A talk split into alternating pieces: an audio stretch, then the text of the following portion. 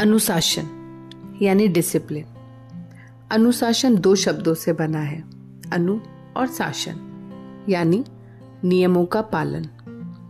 पर अफसोस की बात यह है कि आज मनुष्य जीवन में ना तो कोई नियम है, ना अनुशासन और ना ही उसको पालन करने का कोई जज्बा।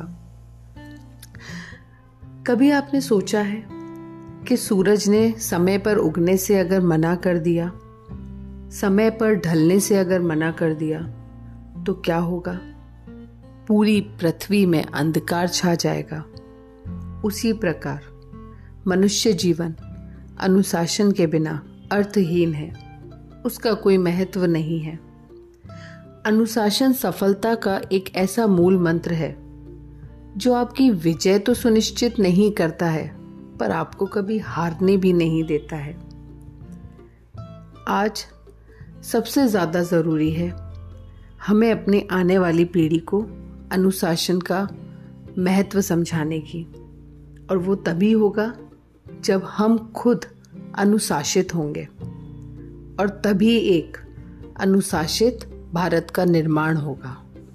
धन्यवाद।